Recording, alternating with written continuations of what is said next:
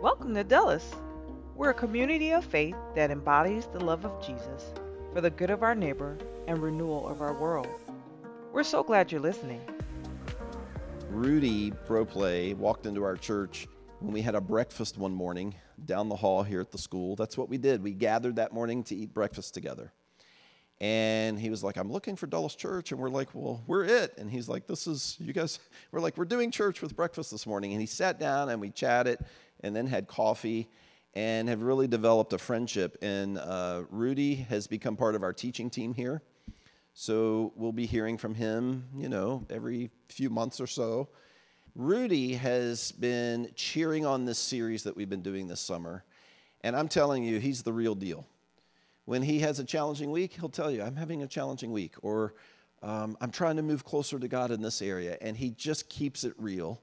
And so I know what he's going to say this morning comes from a place of his deep desire to know God better and to encourage others to know him better. And so, whether you've met Rudy or not, or how well you know him, I, I, just want you to know this is my perspective. He comes from a, he speaks from a very sincere place of wanting to know Jesus better. And so I just thought that is probably the best introduction to Rudy. So everybody really cheer on Rudy this morning and welcome him. Thanks, Brad. Almost made me tear up before I got up here. It's very, very kind of you to say. I'm very grateful um, to be able to share uh, the message with you today, the message I feel like God has put on my heart. Um, and thank you, Brad, of course, for trusting me to do so. And uh, yeah, let's. I'll pray, and, and, then, then, we'll get right into it. God, I uh, just coming to you today, saying thank you, Lord. Thank you for our church community. Thank you um, that we get to be in relationship with you, that you speak to us, and you want us to know your heart. And and Lord, I pray that as I share the message that you put on my heart today, that it touches someone, and, and that it's you know we find it helpful, and we walk out of here better than we walked in. In Jesus' name, I pray. Amen. So, we've been in this series called Practice Makes Better, and we've been learning about different practices or spiritual disciplines that help us draw closer to God, right? To be image bearers and to become who God has created us to be. But not only does it do that, but these practices are also designed to help us thrive. Um, because we believe that the way that Jesus has called us to live is actually the optimal way to live, right? The, the best way and the healthiest way to live. Um, so, the goal in this series, and I've said this before in our midweek group, that if for some reason you can't come to church, you know, for, for some reason, maybe you're overseas doing missions in a place where there's religious restriction, or maybe, I don't know, you're in Alaska on a work trip and there's no faith community for whatever reason. If for some reason you can't come to church, if you engage in these practices, you can still have a healthy, vibrant, fulfilling relationship with God. And church is so important. and It's a great place to grow your relationship with God, and it's so necessary. We see it all throughout the Bible how much, how, how important the church is and the emphasis on that. But if your goal is to have a rich and thriving relationship with God, if the totality of your spiritual pursuit is just Sunday attendance, well, you may not find what you are, what you're, what you're looking for. I mean, uh, you know, because once a week for an hour, that's visitation, but the Bible calls us to to walk with Jesus, to take his yoke upon us. Um, for his yoke is easy and his burden is light, to learn his unforced rhythms of grace. And, uh, you know, just if you just imagine it, even in a relational context, if, your if your spouse, if your relational rhythm with your spouse is once a week for an hour, hey, babe, you know, love you, you know, things are going well, made all these decisions. All right, see you same time next week. Well, in a few weeks, you'll probably be divorced. So, um, you know, we, we just, we just want to have a legitimate pursuit and, and, relationship with God. So that's what we're striving for uh, at Dulles. And today, my assignment, I'm on a strict assignment from Pastor Bradford Russell uh, in the Holy Spirit to share something that I've struggled with in, in my time, my walk with God, and try to provide some solutions. So today, uh, you know, the message will really be from uh, my personal life experience and personal walk in time with God. And uh, my, my prayer is that that is helpful to you. So, a few years ago, I picked up a book that changed my life. Um, the book was about the brain and how to improve memory, cognition, and focus. And uh, the main reason that I picked up this book is because at the time, my sole goal was to be sure that I was the smartest of my five siblings. See, you, you got to understand, you know, when you're the youngest of five, you grow up your entire life not winning a single argument. And after a while, it starts to get to you. So I was so ready to get into this book, right? To go through any cognitive exercise that it put me through. Like, what do I got to do? Do I got to start reading academic research papers, right? Do I got to start playing Sudoku? Like, what you know, what is it? Do I have to like do meditation or focus exercises? But as I began reading the book, I realized that it wasn't what I imagined it to be. What it would instruct me to do had nothing to do with what I thought. It actually emphasized things like uh, fitness, nutrition, sleep, relationships, spirituality. And at the time, I'm like, well, what does this have to do with, you know, with the brain? It's actually, I picked up this book to be a better thinker. But as I began to read this book and understand the basis of the research, um, I really started to embrace the concept, but not only because of the research, because I thought about it, well, at least if I take it down to the simplest level, your brain is connected to your body, so it makes sense that what you do with your body would affect your brain. See, I realized becoming a better thinker actually isn't isolated, but it's all connected. And I believe the same is true with our spiritual lives. Um, I think that we could be engaging in some of these practices that we've talked about throughout the summer, but if a few key areas of our lives are neglected, then the richness of our relationship with God is compromised.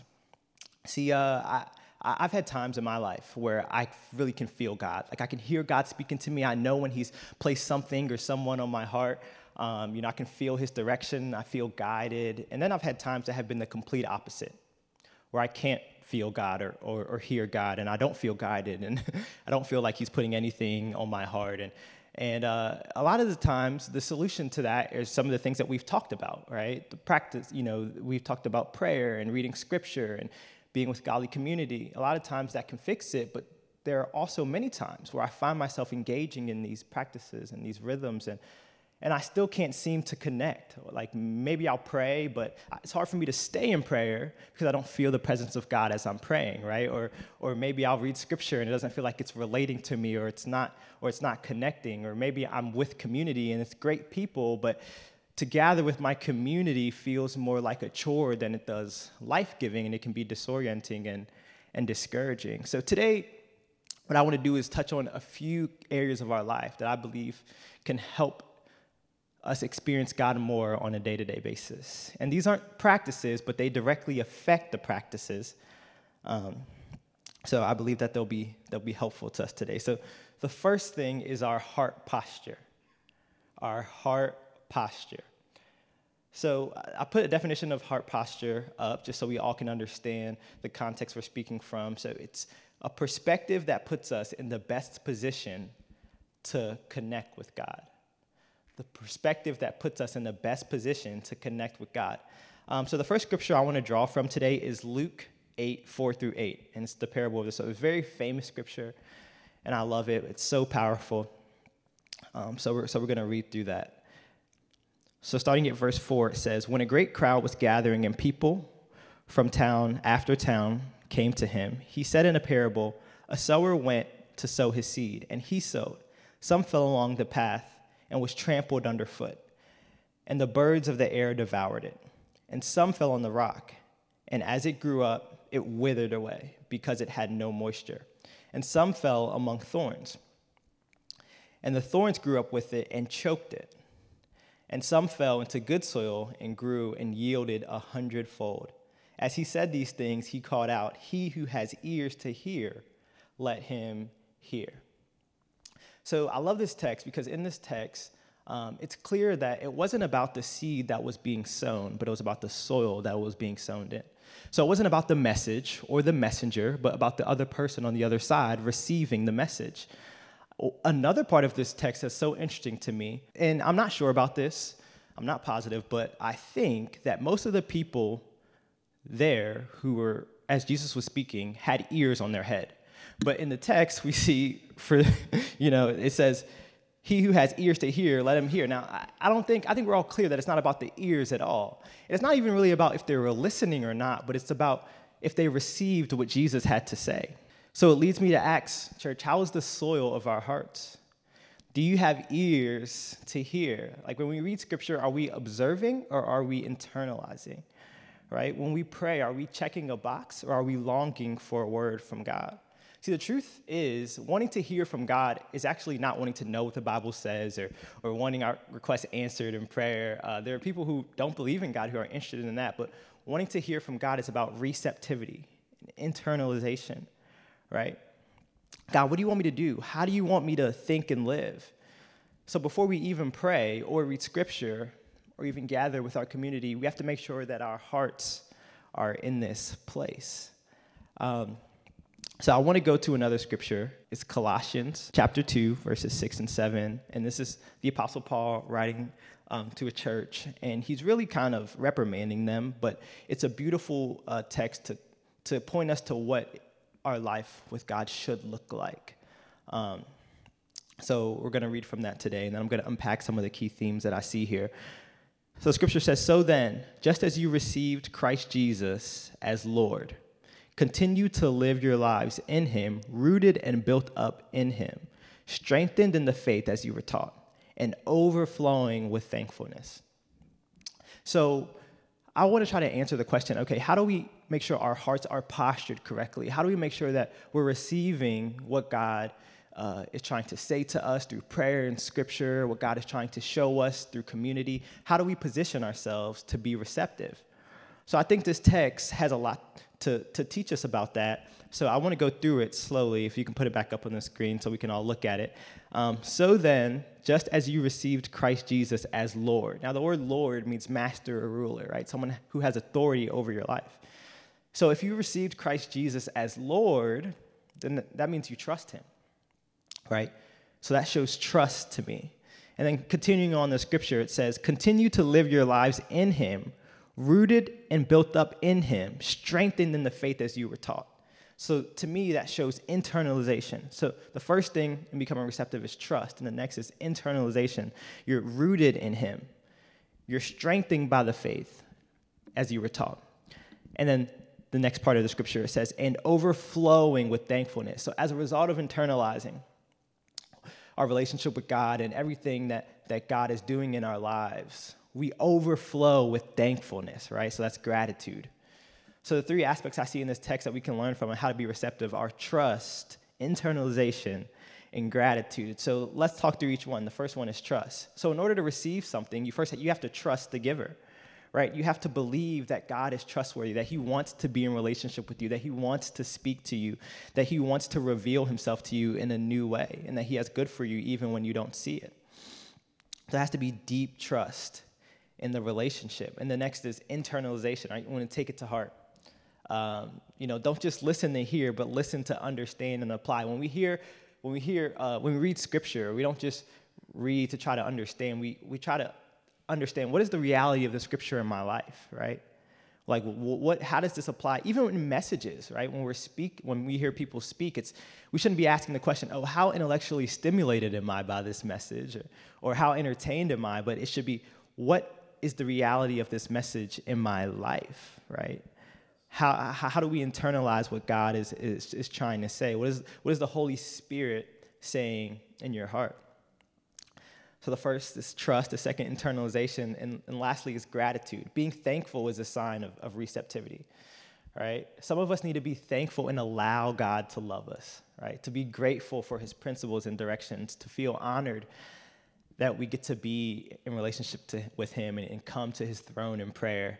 And I know that many of us struggle with this one because we even struggle to accept compliments, right? Somebody will try to compliment us and, you know, we'll deflect or self-deprecate. We'll say, oh yeah, no, it's no big deal. Or, you know, anyone could do that. Or, or maybe someone will try to do something for us and serve us. And, uh, you know, we'll say, oh, you know, oh, you, oh, you didn't have to do that, right? And this is me. I'm guilty of this, right? But next time someone says that to me, like, you know, you didn't have to do that, I'll say, okay, next time I won't, right? so I'm kidding. But I do think is important, and this is another thing that I think is important about about um, receptivity, um, and it's not necessarily directly related to my message, but it's but it, but it's really critical. So I want to touch on it here. I think it's important that we learn how to receive because it's the only way that we can effectively live a life of generosity. See, the Bible says that God gives seed to the sower. And the Bible says that when you sow, you can expect a harvest. All throughout the Bible, the principles of reaping and sowing, sowing and reaping are, are evident. So actually, when someone is trying to do something for us or give something to us or encourage us, we should actually see it as God blessing us and honoring his promise and commitment, right? Um, and what happens is a lot of people who are natural givers are people who really love to give and struggle to receive. They will feel frustrated and used as a result. And what happens there is that it then hampers your longing and your and, and your desire to be continue being generous because we aren't receiving what God is trying to give us. So this is this is really important. So next time someone tries to give you a compliment, I want you to trust what they're saying is true, internalize what they're saying, and respond in gratitude. And it's the same as our relationship with God. When we go to God, we should trust that what, what, the, what the scriptures say are true, that He wants to be in relationship with us, that He loves us. We should internalize what God is saying to us in that moment through prayer, through our community, through, uh, through the scriptures, and then we should respond in gratitude and live from a grateful place and overflowing with thankfulness that we get to do life with God. So that's the first thing is our, is our heart posture. The next area of life that area of our life that I want to talk about is our thought life. Our thought life. So, our thought life is what we think about, which enables us to see God. What we think about, which enables us to see God. So, we're going to think about the things that we think about today. Um, I, I want to go to Philippians 4 8 through 9, another famous scripture that I think is so, so powerful. The Apostle Paul writing from prison, he says, Finally, brothers, whatever is true, whatever is honorable, whatever is just, whatever is pure, whatever is lovely, whatever is commendable, if there is any excellence and anything worthy of praise, think about these things. What you have learned and received and heard and seen in me, practice these things, and the God of peace will be with you.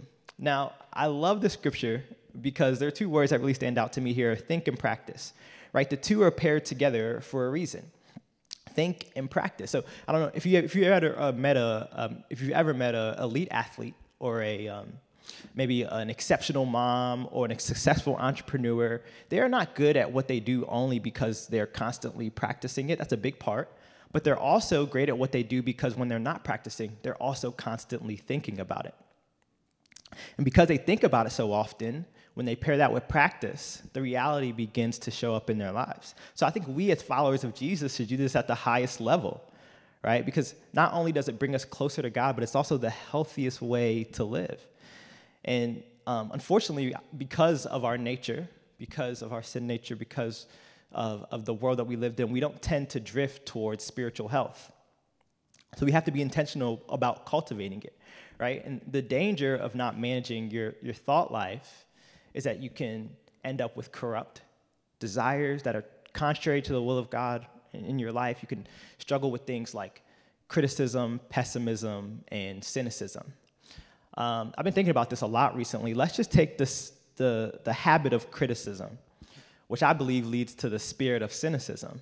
You know, um, one of my good friends recently was telling me about how he loves the videos on social media. These videos have gotten really popular where people go out and they give money, large amounts of money to random strangers. And he was saying that, that he loves his videos, but he would be frustrated because when he would go in the comments, people would be saying things like, well, why, why did you have to record it? Why couldn't you just give them that in private, right? Like, like what's the point of doing this? See, the people in the comments, what they were doing is they're immediately assuming that the person who was recording this and posting it had, had ill intentions or had selfish intentions instead of choosing to believe that this person recognizes that there's enough negative media in the world, so they want to inject some positive media and they continue to post and grow their page so they can crowdfund and get sponsorship so they can keep blessing people. What I'm trying to get you to see here is that two different perspectives looking at the same thing, but one completely missed the move of God because they failed to manage their thought life. The spirit of criticism the habit of criticism often leads to the spirit of cynicism, which creates a doubting heart. So how does that play out in our relationship with God? Well, you know, maybe we read our scriptures in the morning and there's a scripture or a verse or some words that resonate with us and then we go out and we overhear it in conversation or we see it, you know, on a bumper sticker or, or on social media and and if we have the spirit of cynicism, we may believe, well, that's a common scripture. you know it's probably not god speaking to me or you know it, that, that happens all the time. You know the bible app and social media are connected so they're sharing my data. That's why the scripture showed up. Instead of asking the question man what is god saying to me right now? How is god speaking to me? Look at him trying to get my attention. So it's really critical that we manage our thought life. So so how do we do that right? How do we manage our thought lives? Well we have to be intentional about focus so I want to get practical today and try to give us some tools. And when I say focus, I don't mean focus, you know, during our time with God in prayer and scripture. I could talk about that for a long time. It's something I have to work really hard at, but that's not necessarily what I mean. I mean focus in life, right? Directing our attention in life. I think focus in this context is orienting your life to be sure that we can hear and see God. So what does that look like practically? Well, first, I think the first thing is, is limiting distractions, right? Um, so what's a distraction? Well, whatever doesn't fall into that category and what we what we read in Philippians 4, good, lovely, praiseworthy, that's, a, that's a distraction. So what does that mean? Well, maybe that means you can't have a constant stream of news in your life, right? Because negativity sells. Or what does that mean? Or maybe we need to distance ourselves from certain individuals who, who constantly gossip and criticize. Or maybe we have to reconsider shows we watch, content we take in, music we listen to, right? Because a quote I love, it says, your life is moving in the direction of your strongest thoughts, right? So we want to make sure that we're influencing our thoughts with, with healthy inputs to move closer to what God would have us, um, to who God would have us to be. Well, so what do we do? We limit distractions and then we develop healthy inputs. So maybe, you know, that's podcasts that are focused on spiritual growth and, um, or a healthy subject or reading scripture or being around friends who speak life or renewing your mind with truth, you know. Um, the Bible talks about this. And sometimes you have to find a scripture that you can constantly say over yourself to remind yourself about the truth of God's word and who he's and, and what he says about you. And, uh, you know, I was thinking about this earlier. There's a negative connotation to, you know, the word brainwashing. But if you ask me, my brain needs washing because who knows what will roll around in there if I just let it be on its own, right? I have to continually inject positive inputs into, into my thought life so I, I can make sure that I, that I have a healthy view of the world. Uh, another form of focus is fasting.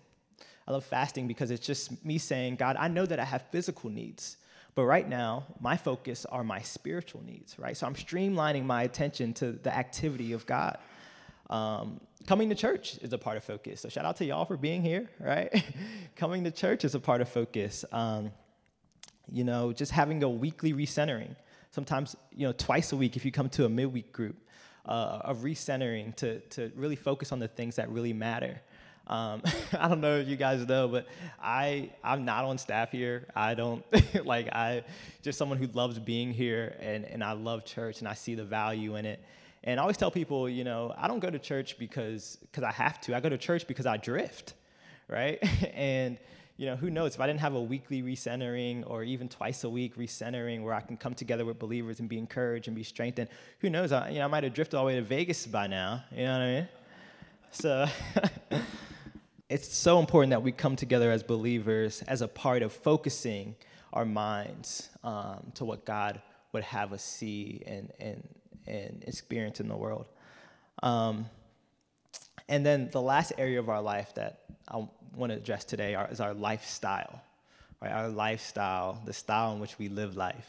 Um, so a way that I would describe this are decisions and habits, and that's how we honor God and we're actually inviting him into, into our lives when we honor God with our lifestyle.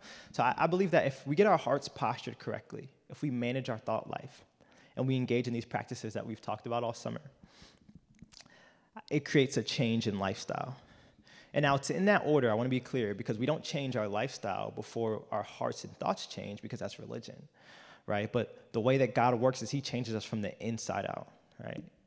And as our hearts transform, our lifestyle changes and we draw closer to Him and, and we begin to honor God with our lives. And what begins to happen is um, we become encouraged about what God is doing in our lives and on our lives. So in our lives, we're always encouraged about how God is showing up in our lives, right? And our faith is strengthened. And on our lives, so other people become encouraged about what God is doing in our lives and that they may believe, right? So so our lifestyle begins to change when we begin to embrace these practices and we begin to manage these areas in our lives. So I want to go to one last scripture from uh, Colossians again. It's chapter 3, verses 5 through 10. And it says, Put to death, therefore, whatever belongs to your earthly nature sexual immorality, impurity, lust, evil desires, greed, which is idolatry. Because of these, the wrath of God is coming. Now, I want to pause here, and I want to say the wrath of God is coming because God hates when we self destruct. Now, if God is truly just, then he hates evil. So, as we begin to engage in these things that actually decreate us, God becomes angry because he wants the best for us, right?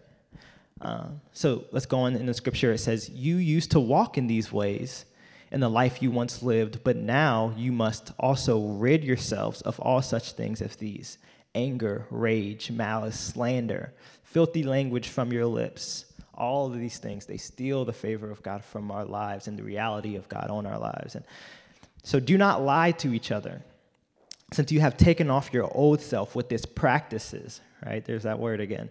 And you have put in the new self, who God is transforming us into, which is being renewed in the knowledge and the image of its creator.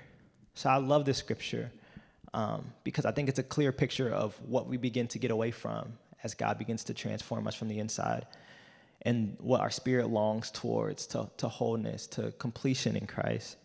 Um, and I think it's, it, it's a powerful picture of how we can honor God with our lives. Um, so, y'all, I'm so encouraged about what God will do if we take these seriously, if we take the practices we were talking about this summer seriously, and also these key areas of our lives. Um, so, not only if we practice, but also if we look at, if we adjust our heart posture, if we manage our thought life, and as a result, develop a God honoring lifestyle. So, um, I just want to pray today um, and, and pray that maybe you look into your life and your day to day and your week say how can i how can i adjust my heart posture? Do i need to come into my time with god um, from a more receptive place? And how can i clean up my thought life right? What do i need to do to make sure that not only i'm healthy but also i'm positioning myself to see god move in the world in my community um, in my personal life in the, in the lives of others? And uh, and, and then begin to strive towards a God honoring lifestyle as a result of the work that Christ is doing in us. So, so let's pray. God, I, I want to thank you um, today for the word um, that, that you put on my heart. And Lord, I pray that, that we take it to heart, Lord, that you help us to continue to honor you in our lives, continue to grow closer to you, um, to love those around us, and be image bearers in who you've called us to be. Um, so I thank you, Lord. I love you. In Jesus' name, amen.